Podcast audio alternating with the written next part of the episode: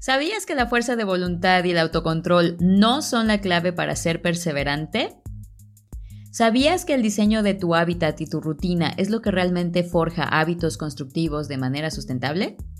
Keep listening. Bienvenidas, mis queridas Unlearners, a un episodio más de Own Your English. Here's Sonia Soles from the belly of Life Builders MX. Este es el último episodio de la serie Perseverancia. La palabra clave de hoy es hábitos. Hoy veremos cómo los hábitos moldean quienes somos y cómo podemos usarlos para alcanzar nuestras metas effortlessly. Seguro conoces a alguien que come saludable, que dejó de fumar, que hace ejercicio todos los días y que siempre hace lo que tiene que hacer o que ha mejorado su inglés notablemente.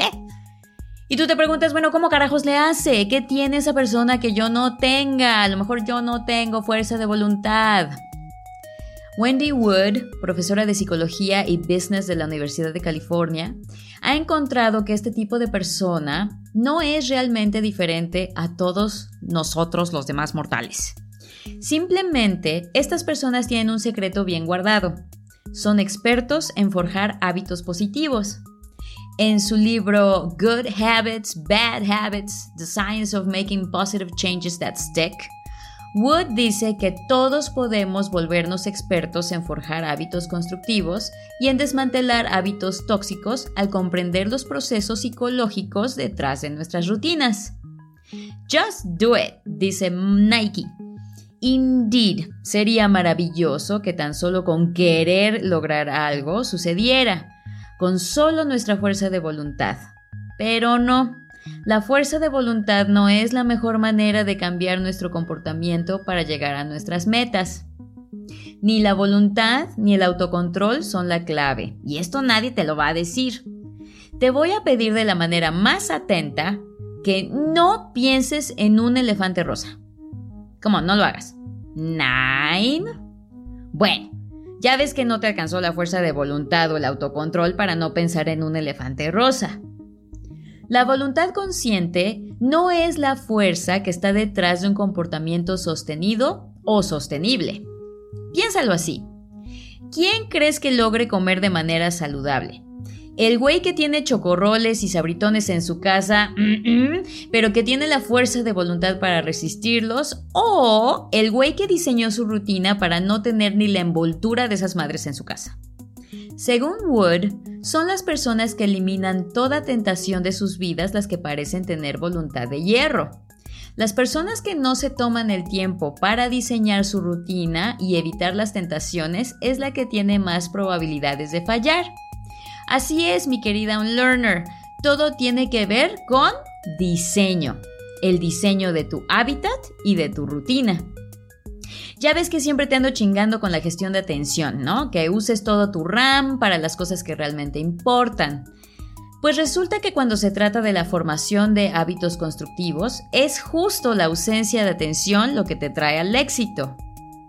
Forjar un hábito es añadir mental blinders o bloqueos inconscientes que te protegen de las tentaciones y distracciones en tu rutina y tu hábitat. Entre más las ignores, estas tentaciones, los bloqueos inconscientes se vuelven más y más fuertes y efectivos. En otras palabras, los hábitos se refuerzan a sí mismos de manera natural y, lo mejor de todo, automática. Lo difícil está en encontrar bloqueos inconscientes que te sirvan, pero una vez que has diseñado tu hábitat y tu rutina de manera efectiva, los hábitos van tomando vida por sí mismos, porque ya no necesitas un esfuerzo consciente para mantenerlos y se vuelven naturales y automáticos. Bueno, para mí esto es fascinante, pensar que un hábito se vuelve automático no porque sea la opción más fácil, sino porque es lo que normalmente tu hábitat y tu rutina te orillan a hacer. Los hábitos son asociaciones inconscientes que se forman cuando repetimos una acción una y otra vez en cierto contexto, o sea, tu hábitat, y con cierta recompensa, tu rutina, al formar un hábito vas aprendiendo, lenta pero gradualmente, a asociar el contexto con un comportamiento. Así que la próxima vez que estés en este contexto, ese comportamiento se te va a venir a la cabezota. de manera automática. Entre menos variables tengas en tu contexto, menos tiempo se va a tardar ese comportamiento en volverse un hábito inconsciente. El chiste es eliminar todos los puntos donde tengas que tomar una decisión consciente. Es ahí al tener que tomar una decisión consciente donde se nos va agotando la fuerza de voluntad y el autocontrol. Por eso el diseño previo de tu hábitat y tu rutina tiene que eliminar decision making tanto como sea posible. O sea, diseña tu vida para que puedas fluir en autopiloto. Ahí te van varios ejemplos. Mira. Si tienes problemas de sueño, entonces tienes que diseñar tu hábitat para que lo hagas de manera automática. Por ejemplo, primero ubica cuáles son los objetos con los que te distraes antes de dormir, como la tele o el celular. Una vez que los tengas ubicados, sácalos de tu recámara. Pon la tele en otro cuarto y deja tu celular en la mesa de la sala. Con el tiempo, lento pero seguro, tu cerebro comenzará a relacionar tu recámara con una sola actividad, dormir. Y llegará el momento cuando tan solo con meter la primera pata a tu recámara vas a comenzar a bostezar. Otro ejemplo. Decidí formar el hábito de tomar agua todos los días al despertar. Bueno, pues todas las noches lleno mi botella de agua y la dejo en la mesita que está junto a mi cama. Así en la mañana no tengo que levantarme a llenar la botella, o sea, tomar una decisión. Mi hábitat muy amablemente ya tiene la botella de agua lista para mí, para que yo solamente estire el brazo y voilà. Otro ejemplo.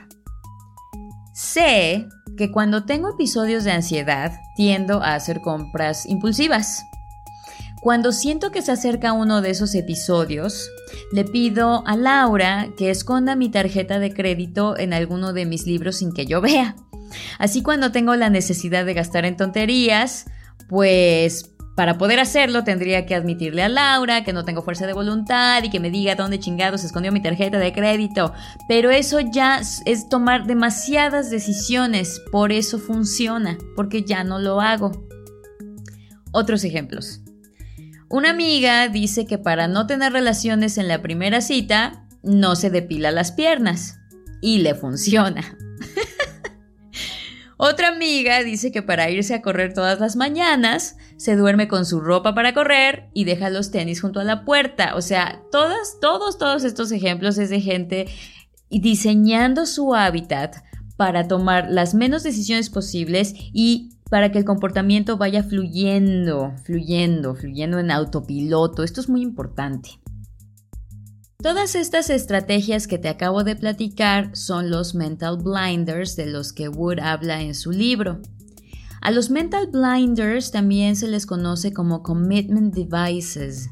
Los commitment devices son mecanismos que tu yo del presente, o sea, tu yo que está determinado a lograr su objetivo, instaura de manera estratégica en tu hábitat y tu rutina para garantizar que tu yo del futuro continúe haciendo un comportamiento de manera automática sin importar el nivel de fuerza de voluntad o autocontrol. Igual con tus pinches taches, si ya sabes que se te olvida hacerlos, pon tu calendario en el espejo del baño ahí, justo donde va tu cara, para que no puedas evitar verlo y no tengas excusa de que se te olvidó. Al momento de poner la pasta en el cepillo de dientes, comienza tu deliberate practice in English. Así con el tiempo, tu cerebro irá, irá relacionando lavarse los dientes en la mañana con tu deliberate practice.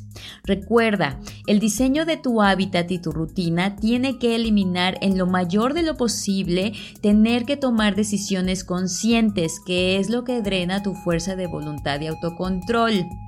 En otras palabras, diseña tu entorno para evitar fricción. Cuando digo fricción es esto, ¿no? De tener que tomar decisiones conscientes.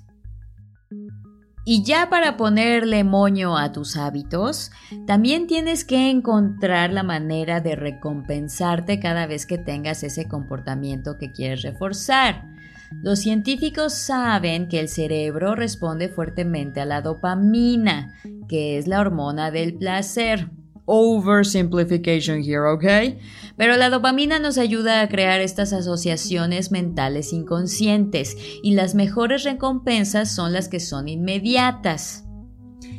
Una de mis clientes, hi there, Clau, dice que ella hace sus oraciones matutinas en inglés. Hacer sus oraciones en la mañana es algo que ella genuinamente disfruta y decidió usar este hábito ya automático para hacer sus pinches taches sustentables. Así que ya tienes todavía mucho más herramientas para alcanzar tu meta de ser genuinamente bilingüe, mi querida unlearner. Y bueno, eh, bueno, eso se aplica a cualquier otra meta que tengas por ahí. Espero que la información de esta serie te haya servido y recuerda, hablar inglés sin miedo es un acto político.